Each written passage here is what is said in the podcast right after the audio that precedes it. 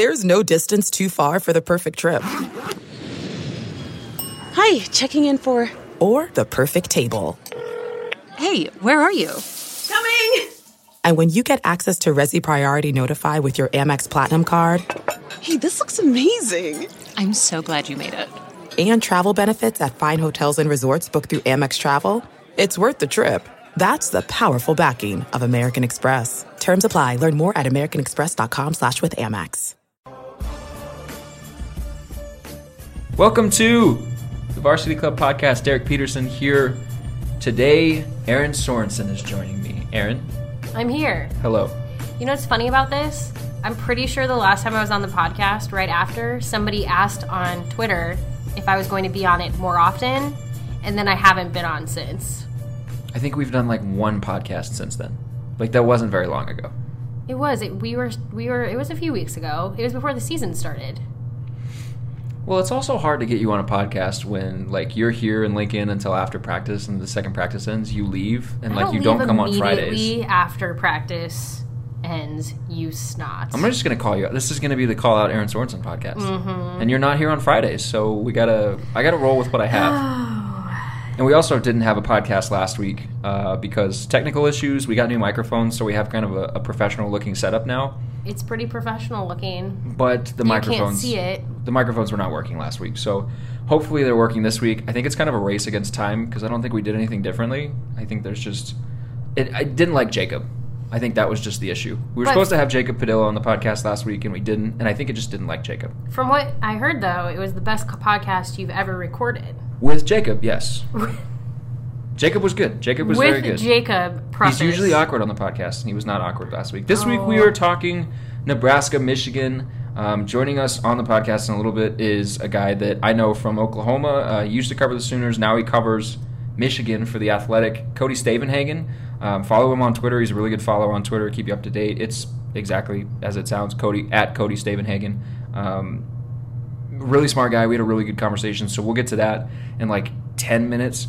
First, Aaron, uh, let's talk about culture Culture. uh, because that is all anybody has talked about this week is Yes. culture. So Because you may have seen our tweet of Tanner Farmer that has been viewed over 1.7 million times. you're so proud of this tweet. I am. Well, you, I gave, I gave you props. You actually, you were somebody. So anybody who's listening to this wonder how that happened. Derek heard Tanner Farmer say that, thought immediately people would want to hear this. You went and cut the clip, and you had it like ready to go pretty quickly. And so I just wrote a couple of emojis. You actually did the like heavy lifting. I don't like taking like like compliments. I get really awkward. It's fine. Let's just compliment you now. No, Okay, so Derek. No, Uh, but because of Tanner Farmer's buy-in comments, yes, the culture has been. I mean, it's been on Big Ten Network this week. It was on ESPN's College Football Live. It is like everywhere at this point. yeah, people are people outside of Nebraska are talking about it, but I want to get your thoughts more on because Tanner was not the first person that was asked about culture, and he definitely was not the last person that was asked about culture. I mean, they talked about everybody at the Monday press conference talked about um, guys have to buy in, and everybody and, and a couple guys talked about this after the game Saturday, the loss to Troy. Um, guys have to buy in. Everybody has to be bought in, and, and Tanner basically said, um, you know, one or two guys can can mess it up for you. Um, and Scott talked about the same thing. Like everybody needs to be bought in. Everybody needs to be on the same page. And and we're recording this on a Thursday. Thursday morning, talking with uh, Frost, he was asked about you know what you're going to learn most taking your team on the road, mm-hmm. and he he started talking about a story that athletic director Bill Moos told him when he first got to Nebraska that was essentially like Bill was on a plane ride on a road trip towards the end of last season and everybody got off the plane and Bill was the last to get off the plane and he said that he had never seen so much trash left on an airplane in his life before. Mm-hmm. And I thought that was interesting to bring up when asked about, you know, what are you going to learn from your team? Because, you know, you could get a typical answer from a coach where it's like, well, we're going to learn how we do under pressure, or we're going to learn how this quarterback handles, you know, a, hostile environment, and or, or we're going to learn how, you know, our offensive line can communicate because the offensive line can't communicate at home, so that'll be interesting. And instead, Frost talked about culture. Mm-hmm. Is there a bad culture with the team right now? I don't think so. I talked about this a little bit in the mailbag this week. That I don't think it's the, like I don't think it ultimately means that a lot of players on this team are struggling to buy in. But just anytime there's a coaching staff change, even when it's Scott Frost who had all the good vibes and excitement around him, there's still going to be people who struggle to sort of adjust to something different. I, you know, we saw that when Mike Riley came in because a lot of those players, and I think, you know, people when you think back to that transition between Bo Pelini and Mike Riley, Bo Pelini had this like secret meeting with the team at a local high school auditorium where he threw the you know the he threw the new staff under the bus. You had people from his staff that were calling players and telling them that the new staff wasn't doing their job correctly. So they were really helping to kind of like foster at the time this like idea that things weren't good. And so there really was a culture um, issue that Mike Riley and his staff had to overcome. I don't know if like they had three years really overcomes everything. You know what I mean? Like I think they. We've always said if nothing else, Mike Riley did an amazing job when it came to handling the loss of Sam Foltz and the team at that time, and then he also did a good job sort of redirecting the mentality of the team and to be more positive and to not be so us against the world and some of those things that concern people before. But I mean, I wonder sometimes how much of that is still residual from that point. It wasn't that long ago. Like when you think about the fact that it was three years ago, you've got guys on this team that are still now shifting to their third coaching staff. That buy in is going to be an issue with some people. It's just what's going to happen. And I'm saying, like, it was much more drastic. I think that was my point. Is it was much more drastic between Bo and Mike Riley. I, I, think it's not quite as significant of a culture change in the sense that I think when Scott was hired, a lot of those guys we saw him at the introductory press conference. They bought in really quickly. They were like, "It's Scott Frost. Tell me what to do. I'm here." But that doesn't mean everyone's quite that same way. And I think there's a few people, and what we've seen on Twitter this week with people's responses, you have to have 100% buy in to make it right, to make it what you want. So even a few people can like bring the whole ship down. But I don't think it's quite as significant of like, I guess what I'm saying is I wouldn't be like overly worried that the team is like off track. I think it's just maybe a few people that aren't holding up their end of the deal. Yeah, and, I don't think the team is off track by any means. I think. No two of the biggest things that have changed, and they're huge changes, uh, at least from what we've heard, is that, and okay, I'll say the, uh, the biggest thing is practice. Yes. It was not, by all accounts, it wasn't taken as seriously under the last regime as it's taken with this regime. And these guys, the way that they practice, you have to be perfect. They yes. want to be the best practice team in the country. And if you don't practice well, you're not going to play on Saturdays. And that's a mindset shift Mm-hmm. Like you have to get players um, to that mindset of okay, what I do on Tuesday morning at eight o'clock is going to directly impact what I do Saturday at seven p.m. Mm-hmm. Um, and but I thought it was interesting. DiCaprio brutal, Bootle, brutal, brutal. He is brutal, brutal. Ooh, brutal, Bootle. New nickname. Yep. I'm gonna put it up, that gif of him blowing up the, the swing pass, like by going through a blocker. Brutal, brutal, brutal. The thing that he said Monday, where he was like, like, yes, it takes time, but at the same time, like, we saw what he did at Central Florida. We saw yes. what that team did. We saw that they were 13 and 0. We saw that this worked. There shouldn't be you know, there shouldn't be this pause of, "Oh, I don't know if I want to do that." And I saw a, a little bit of this on Twitter and I 100% agree. Their way didn't work last year. What they're doing, what they are used to, it didn't work last year. They were 4 and 8. They were a bad team. They got mm-hmm. blown out at the end of the season. It didn't work. So if you've got a guy coming in here now that's telling you we have to do these we have to do these things differently. We have to be different. We have to train differently. We have to think differently. We have to treat every single activity throughout the day differently. You it shouldn't be difficult for you to buy in. Mm-mm. It shouldn't be, but it's still going to be something where I think there's some people that are going to struggle a little bit.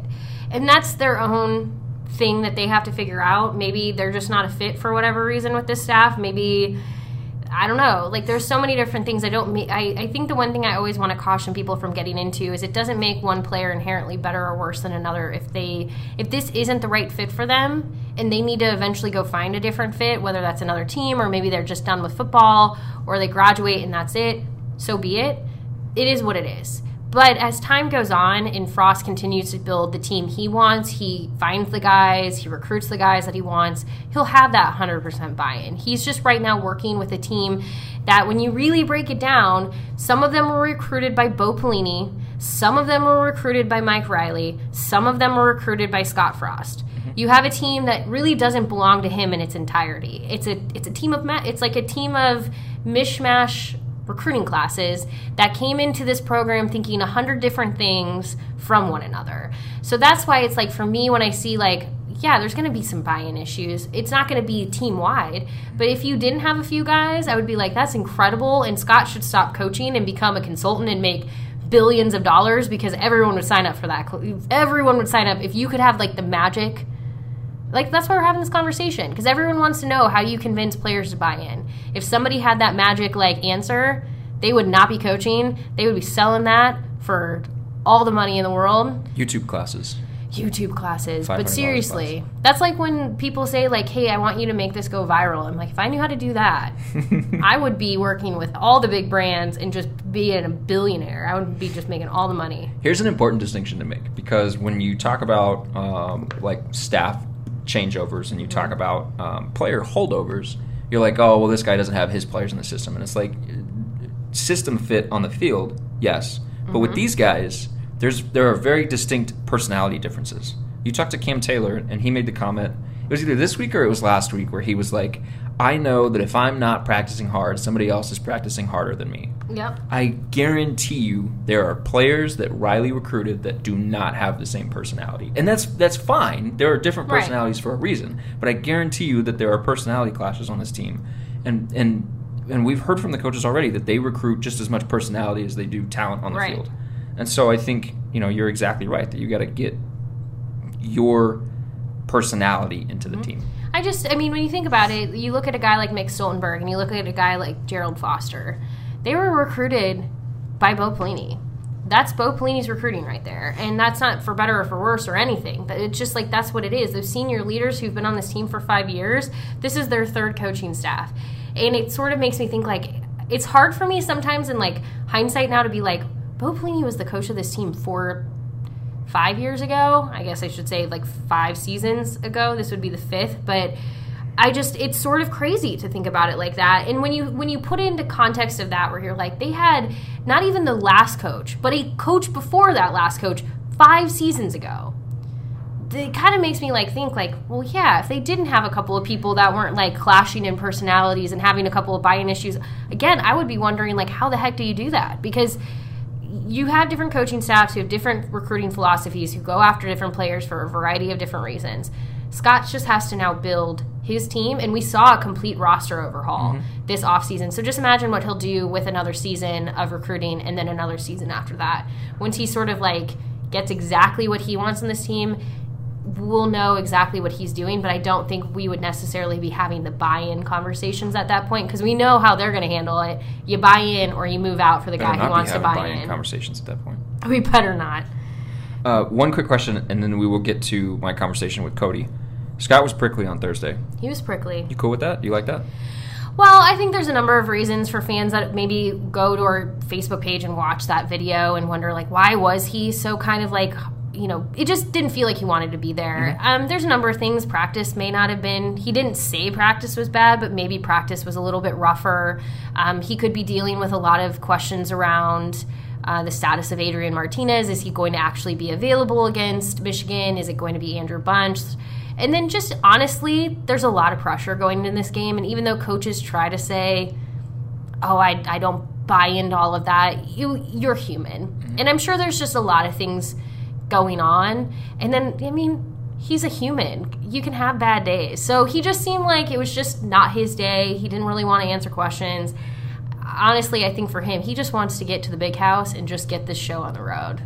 I liked it. I didn't have any issue with it. Oh, I think didn't fine. either. I think he's. I, I also think, and you didn't mention this, but and this isn't a shot at, at anybody um, that's asking the questions. But It's I a think, shot at somebody who is. I'm just kidding.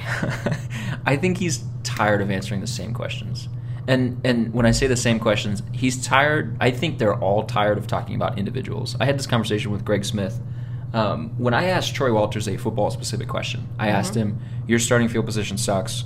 uh, what do you do to make it better, and why does better field position, aside from the obvious response, why does better field position um, bump up your scoring chances? And and he gave the best answer to any question that I've ever asked him because it was a football question, and I think they want to talk more about football questions and like team specific questions and like and, and things that they actually think about on a daily basis than like, hey, how's Jaron Woodyard look in practice? Yeah, and I'll be honest, like because for those of you, again, I feel like I'm just plugging everything. But if you haven't checked out the new issue of Hail Varsity Magazine, it's the food issue.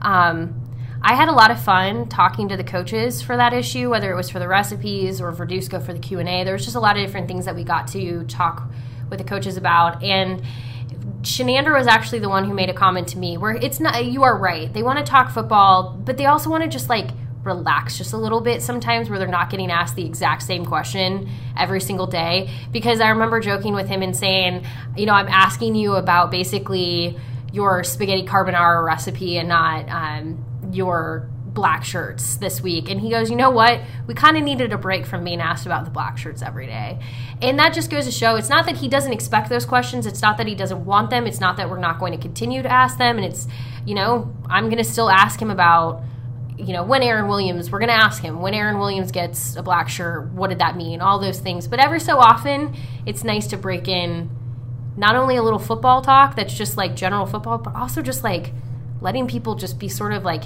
human beings for a minute. Mm-hmm. Because it gets to be a grind. So it's like every so often, let's just talk about like something else for two minutes and like think that they can like breathe in that moment. And then they're ready to talk about what we want to again. But yeah, I would agree with you. I think he's been asked a lot of the same questions over and over.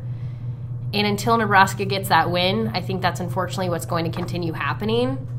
But, you know, maybe we just need to ask Scott someday about like his favorite TV show or something. Well, I think it's funny because when I first got here, what would we what would we put odds on for his favorite TV show?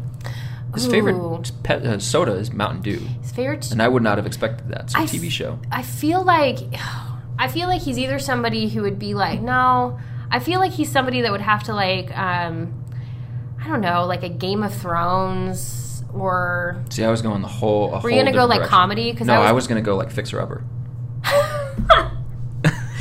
Yeah, he's like really into Joanna and Chip Gaines. That's Like Tiny thing. Homes. Yeah. I was thinking he either needs a show that he can like invest in and get like lost in, like something like Game of Thrones, or it's like I don't even have to think about football in this moment.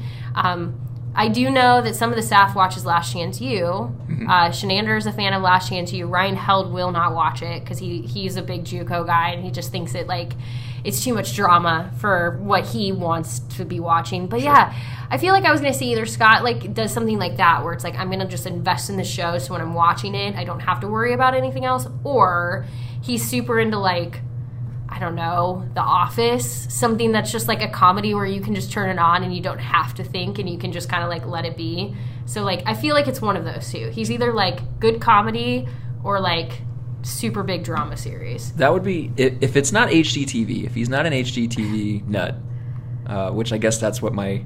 I don't know why. Why do you think it's be. HGTV? I don't know. I just think it would be funny because I wasn't. I, you know, I wasn't expecting Foofy coffee, and I wasn't expecting uh, Mountain Dew. So Nothing about cream and sugar is foofy. Well, that's what he called it. Well, I know, but I'm just saying because that's I, I would just do cream. I don't do sugar. Scott is definitely not a person, though. This is just like totally projecting, but Scott definitely does not feel like a person that would take the time to sit down and watch an hour long TV episode. I don't like sitting down and watching hour long TV episodes. I've had conversations with people before where I'm like, if it's longer than 30 minutes, I'm not dedicating to it because I, I A, I don't have the attention span, and B, I don't want to, like, I feel like if I've sat there for an hour long episode, I feel like I've wasted that hour. Yes. And all of those hour long episodes end with cliffhangers, especially on Netflix. And so you're like, God, I have to watch the next episode. And I hate it. So I watch 20 minute episodes. And I feel like The Office is a good pick for him. I We're, we said 10 minutes uh, for the first section and then 10 minutes for the second section. And we're pushing 19. So we're going to go It's to. fine. We're going to go to. Uh, is that okay? Or do you want to talk more about um, TV, episodes? shows? No, it's fine. But I, this isn't something now that I'm going to think about a lot. Like I'm going to like feel like I need to ask the staff for no reason other than just my own curiosity.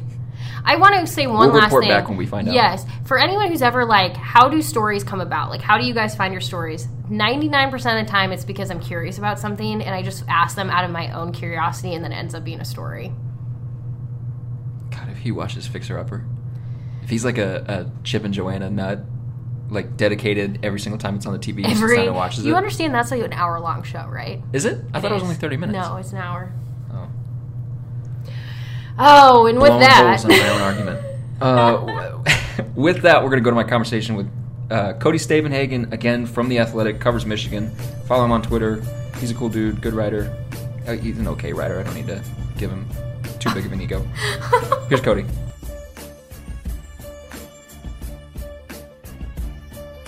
Joining us now on the podcast, tremendous writer from The Athletic, covering the Michigan Wolverines, also a former Okie, um, Cody Stavenhagen. Cody, welcome to the pod, man. It's awesome to be able to get you on here. Yeah, absolutely, Derek. I appreciate it, man. Glad to glad to join. I uh, I'll tell you this. I am super excited for the the 2021 Nebraska Oklahoma game, um, and the majority of that excitement stems from the simple fact that I'll be able to have people like you and George Story randomly join the podcast. yeah, no doubt. uh, Cody covers Michigan, so um, surprise, we're gonna talk a little about Michigan. Um, first, I've got to ask you, what's what's the best Jim Harbaugh story that you've either been told um, or you've witnessed firsthand since getting to Ann Arbor? oh man, um, try to think if there's any that that aren't already out there. I think uh, you, you know one. Well, here's one I heard the other day. Um, apparently, Harbaugh and uh, Harbaugh and his wife were at a restaurant, and some some people came up and I, I guess started making small talk. And this was a few years ago when Harbaugh's wife was pregnant with with one of his many children. I think he has eight, maybe. Or, he has a lot of kids, right? Uh, she, she she was pregnant, and uh, you know Harbaugh randomly asks the guy. He's like, "Hey, do you do you know of any wet nurses?" Uh, and a wet nurse is, is someone who you know takes care of a baby and, and actually breastfeeds the baby and because Jim Harbaugh was very concerned that he he might get less sleep once this baby was born. It was apparently like a big deal to him. And he was like, I can't I, I can't lose sleep. Um, and this is weird. Like the guy's had many kids before. He should know the routine. He should know how this goes. And Right. and I'm told it was just a real weird like example of kind of Harbaugh's quirkiness and his his uh, ability to obsess over weird little things. So yeah, apparently sleep very important to Jim Harbaugh. That leads to another story. Actually, this this is a much better one. Jim Harbaugh believes there are uh, four, I think he says, natural steroids. So he's not, you know, weightlifting, nutrition. That's important, but he's not big into the science of all of it. He says number one is sleep. Uh, I think number two is milk. I don't remember what the other two are. I think maybe steak and like something else. So anyway, that is the the Jim Harbaugh workout plan. That's incredible. Jim Jim doesn't strike me as somebody that sleeps a ton, so that surprises me.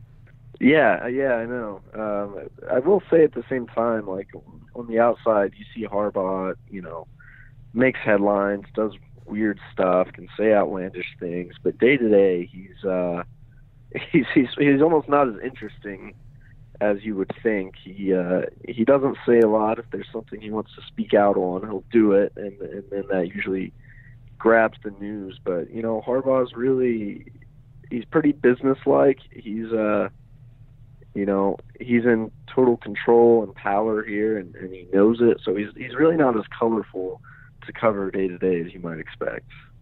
Yeah, that's interesting because you definitely don't get that vibe when you, you know, when you're seeing him for a day or two at Big Ten Media Days and you're not covering Michigan. So Right. cool.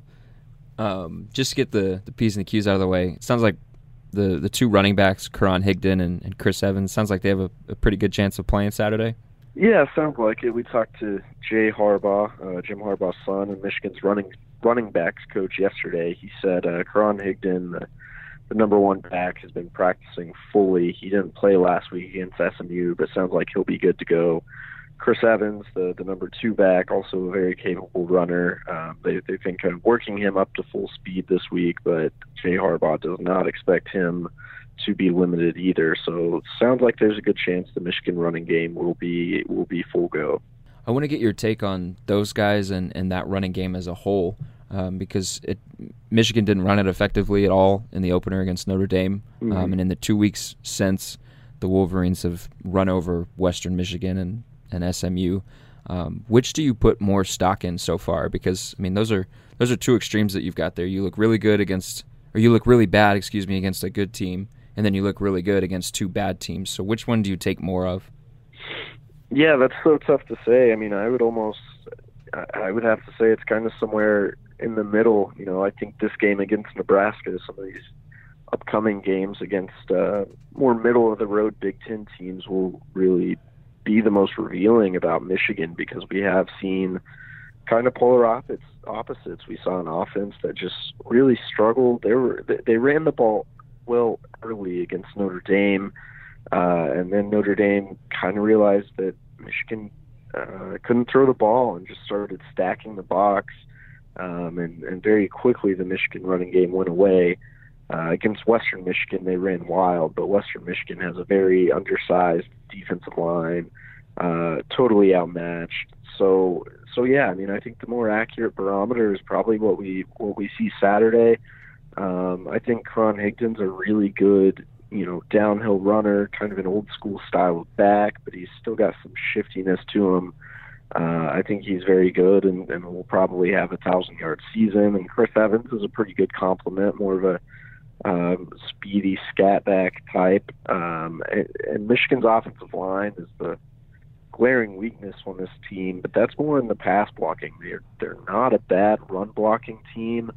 Uh, so the question is, can you prevent other teams from from stacking the box and keying in on the run. That that's so far, you know, that's what caused the struggles against Notre Dame. We even saw that um, a little bit against SMU, and that actually led to some big passing plays over the top.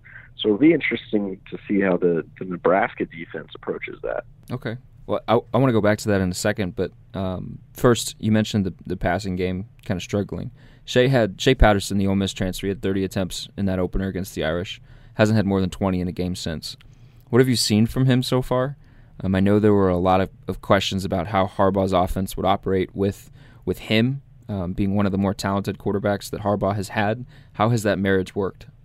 Um, yeah, it's one of those things that we're still figuring out. I would I would say Shea Patterson has been actually very impressive. The numbers don't necessarily jump off the page, but compared to what Michigan had last year at quarterback when they cycled through three guys and none of them were overly productive. Shea Patterson's been a huge upgrade uh, because he's an incredibly accurate passer. He's completing 70% of his throws right now.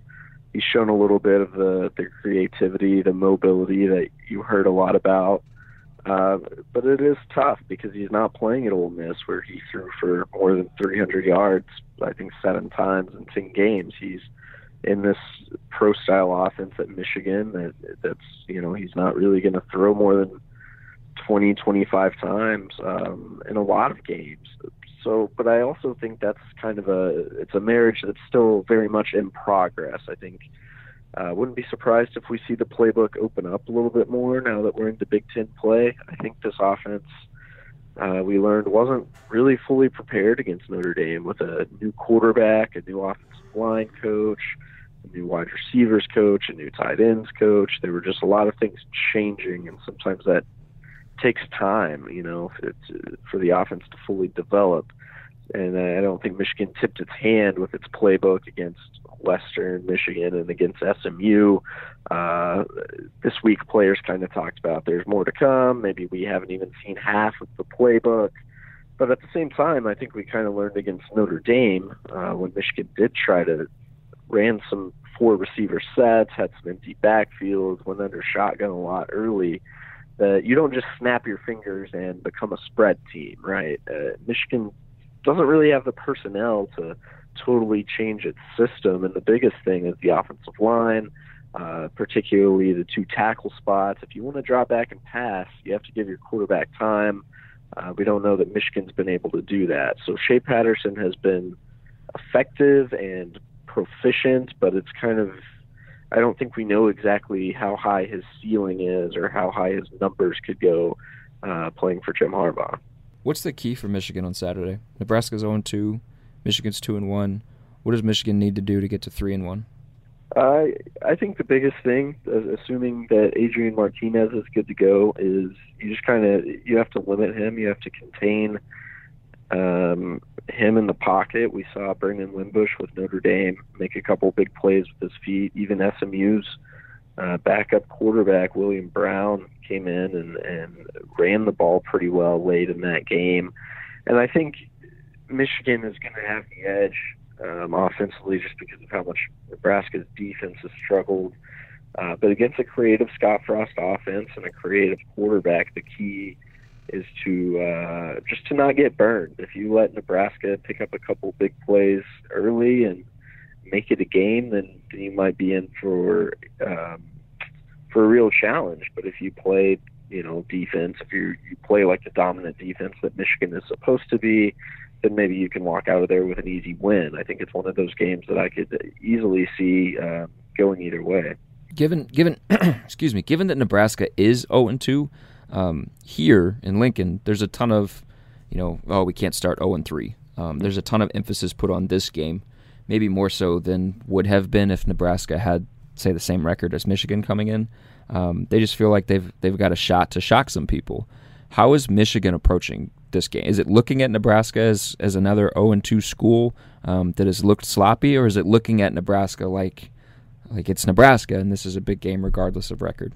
Yeah, I would say that I don't think anyone's like looking past this game, but I think Nebraska's 0 and 2 start has has impacted the way it's viewed. It's it's not been viewed as too much of a challenge or uh, you know potential upset. I think it's kind of like all right, this is the game. At the same time, it's important for Michigan because it's kind of like this is a game where the Wolverines need to set the tone for Big Ten play, where we need to really see what this offense can do, where we really need to figure out for real what this team is. But yeah, I, I totally think Nebraska's um, kind of sloppy start has um, kind of kind of dimmed the lights on this one a little bit. That I think that's perfect encapsulation of where Nebraska is at a program right now that they're coming on the road to the big house and it's like, well, it's just another Big Ten team. We got to set the tone. Mm-hmm. One thing though is one thing I've really learned is that Michigan fans do not like Scott Frost. Not at all. Yeah. so that will be a fun um, kind of uh, side storyline, secondary storyline this no weekend. Doubt. That'll be fun. Um, a lot of coaches for Nebraska this week have talked about um, that battle in the trenches. You mentioned it a little bit ago with um, Michigan's offensive line and what can Nebraska's defense do about that. Um, th- they've said that Nebraska has to be ready for a fight. Um, that Michigan is going to be the best line on both sides of the ball that they've played this season. Um, Nebraska's O line was okay in game one. Um, it was really bad in game two, and now it's up against you know maybe some of the best defensive linemen in the country, and Rashan Gary and, and Chase Winovich. How how has that defensive line looked to you so far, um, and what kind of success do you think that that Michigan's defensive line can have against Nebraska's offensive line? Yeah, I mean it really is a stacked um, defensive line or, really a stacked front seven that that is capable of um, swallowing any offense. I mean, Gary and Winovich are legit. They're going to do what they're going to do. Uh, people talk about, oh, maybe Rashan Gary's not as productive as he should be, but this guy gets double teamed constantly, which is a big reason Chase Winovich has become such such a successful player. He's had a little more room to work there on the edge. I will say Michigan's interior defensive line has not been quite as good as uh, maybe it was kind of hyped up to be, and they've had a couple of injuries there. Um, it's led to some kind of some mixing and matching on those defensive tackle spots. And I think Don Brown, Michigan's defensive coordinator, would probably like to see a little bit more pressure generated from uh, from the interior. But but then when you add in the linebackers and Khaleke Hudson, who plays Michigan's Viper spot, it's uh it's just a tough defense to run the ball against, and they're they're going to generate a pass rush, you know, on almost every down, and and uh, so so against Nebraska, I don't see that being any different.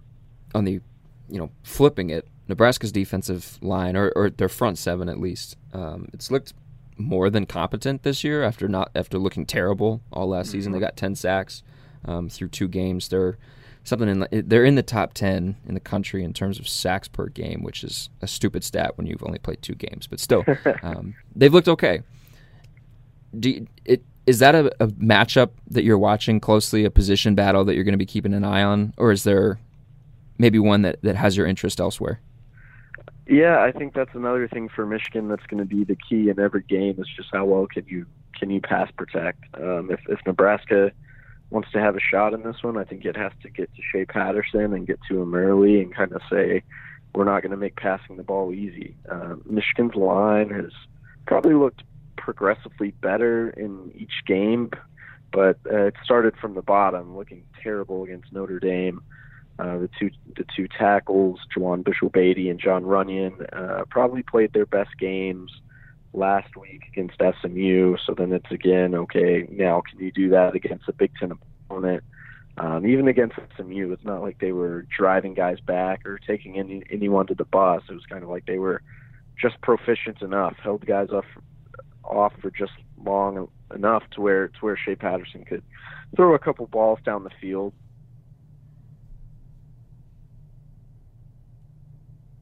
Out that these tackles just man, they're just not that good. There's some younger guys Michigan would like to develop and, and work in there eventually, but just not yet.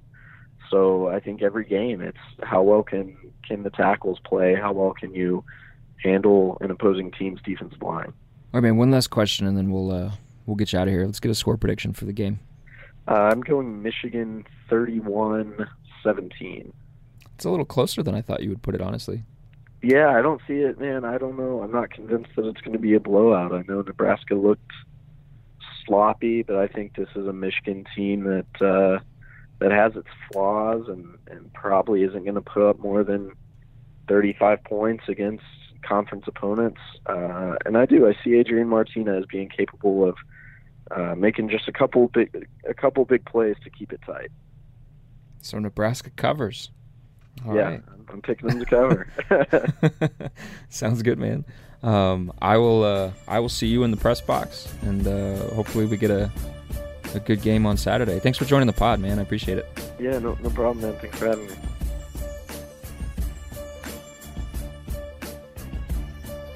Erin, let's turn back to you, and let's let's talk a little bit more um, specifically about the Michigan game. No, thank you. No, I'm just kidding. It's Is- fine. does Nebraska? Uh, let's let's put it bluntly, bluntly. Then, does Nebraska have a chance this weekend? Yes, um, and I've said this all along. I said this before, so let me just give my like rundown of what I thought this season would be. I thought they would be three and zero coming into this Michigan game, and I thought that they uh, between Michigan, uh, Wisconsin, Ohio State, Michigan State, if they were going to win one of those games, I thought Michigan just for something about it, knowing that Jim Harbaugh has a tendency to drop games he shouldn't. Um, I thought there was a really good chance Nebraska could come into the season being 4 0. Obviously, you have the cancel game to the weather. You drop the game to Colorado, which at that time you're like, okay, Colorado, I could have seen them being 2 and 1 coming to this game. That's fine. Um, but then you drop the game to Troy. Totally changes the narrative. Um, but for me, I had seen like potentially Michigan being a win and then getting into sort of the meat and the bones of the season, having some things happen where they just could not.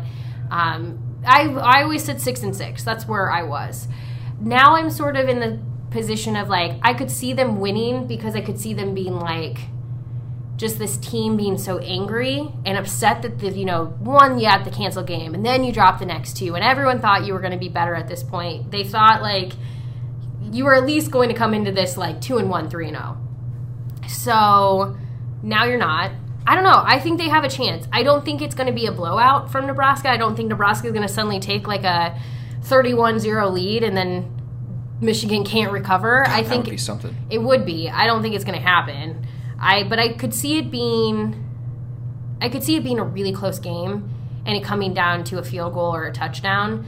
So Barrett Pickering better be ready to do some kickering in case it does. Hey, he's he's ready from 50, so he's to go.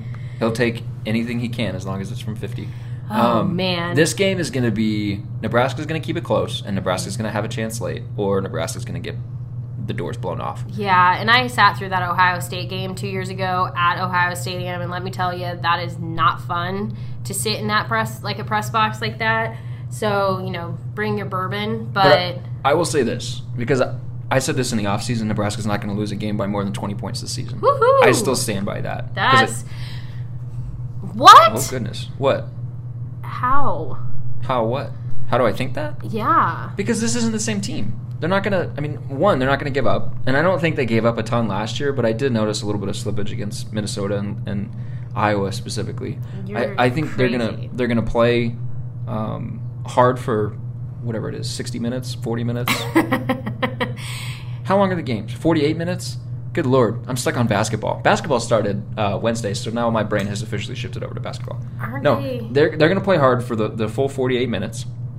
They play for No, an 60 hour. minutes. It's yeah, 60, it's 15 15 minutes. minute quarters. I'm 12 minutes is, like, the, is basketball. God, What are you doing? We're gonna have to edit this. Everyone needs to. So okay, I just want to point something. I'm going to cut this out. No, because I just want to point something out. You can cut this out, but if if I did that, I would have all these people on the internet being like, "Erin doesn't know sports. She's a woman."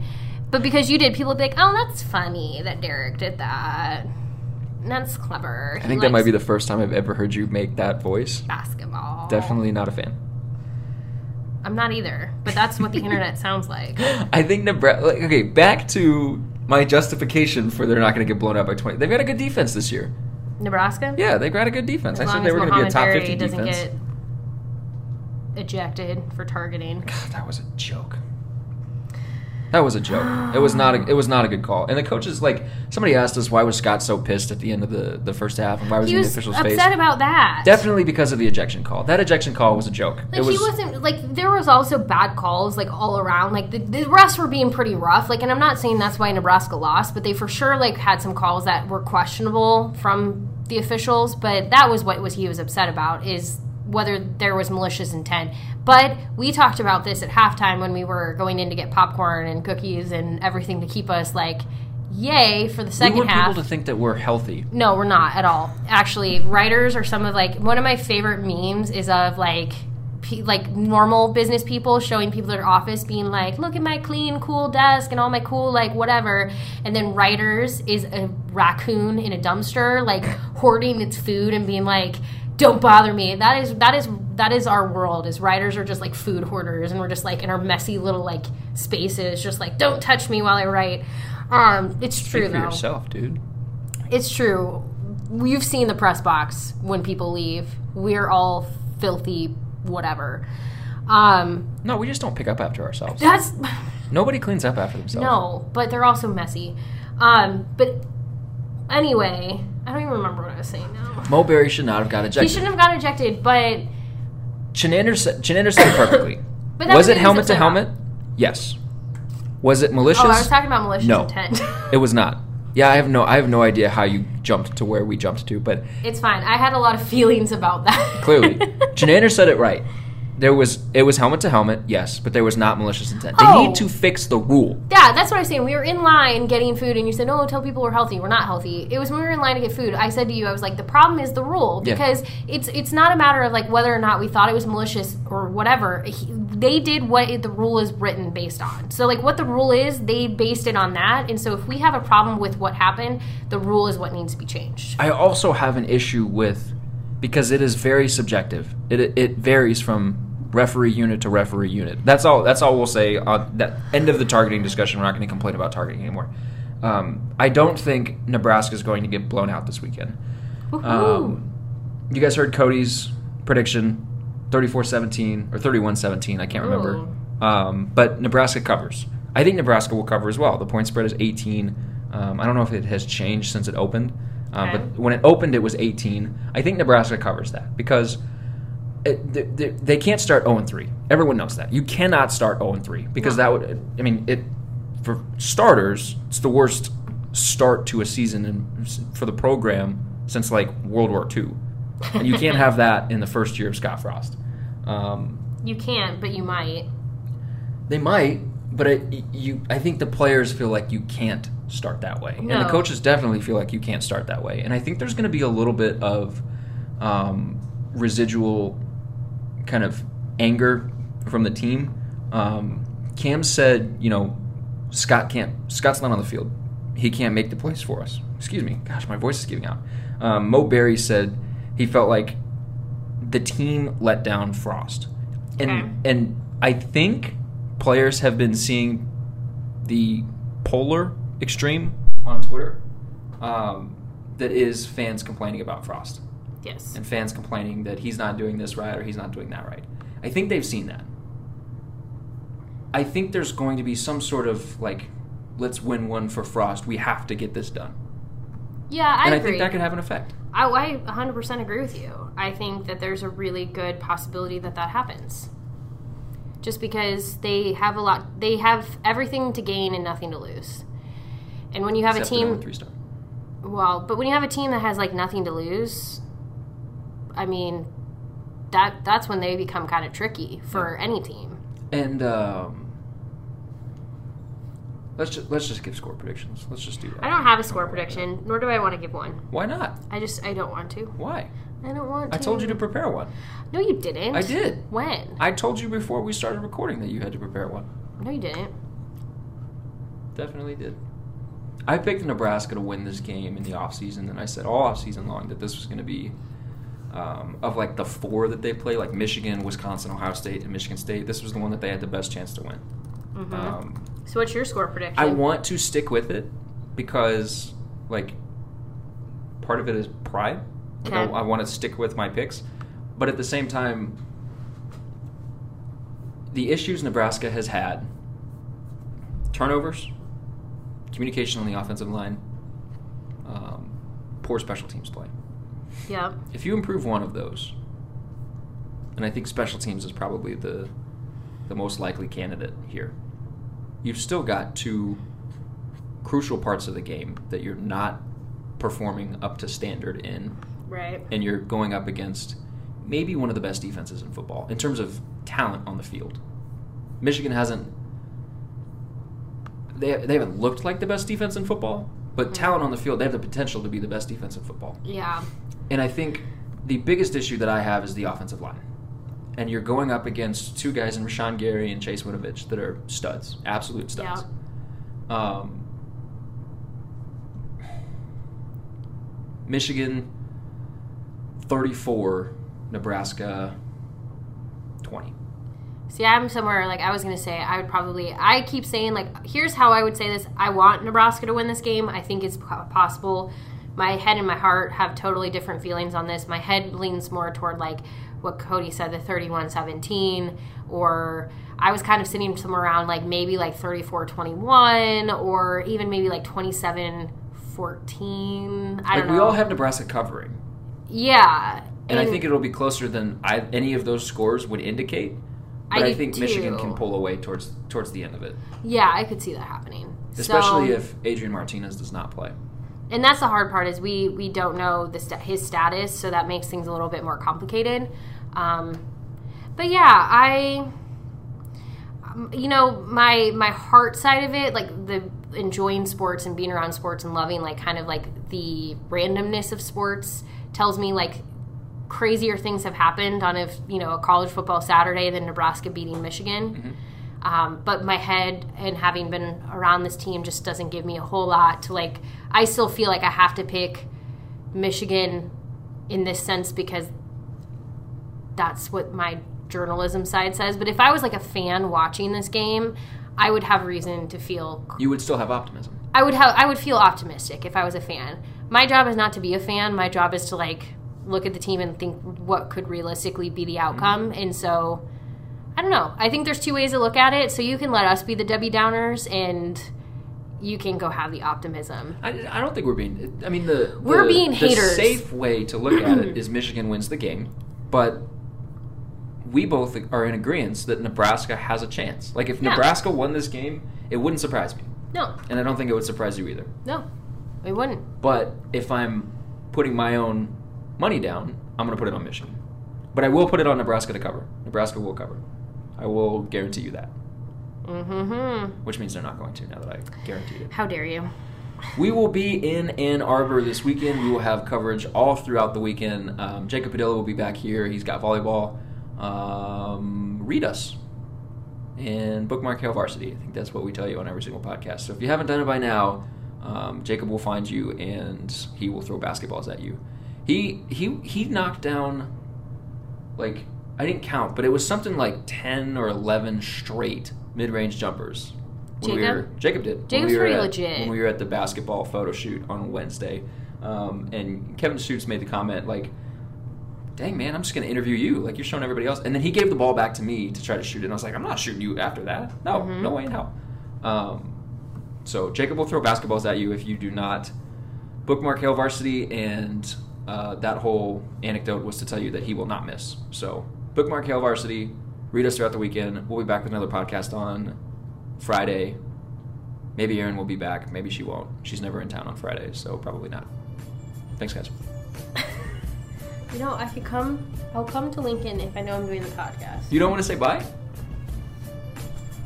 I will come to Lincoln if you ask me to do the podcast. See you in Michigan, everyone. God, the eye roll. The eye roll that was just given.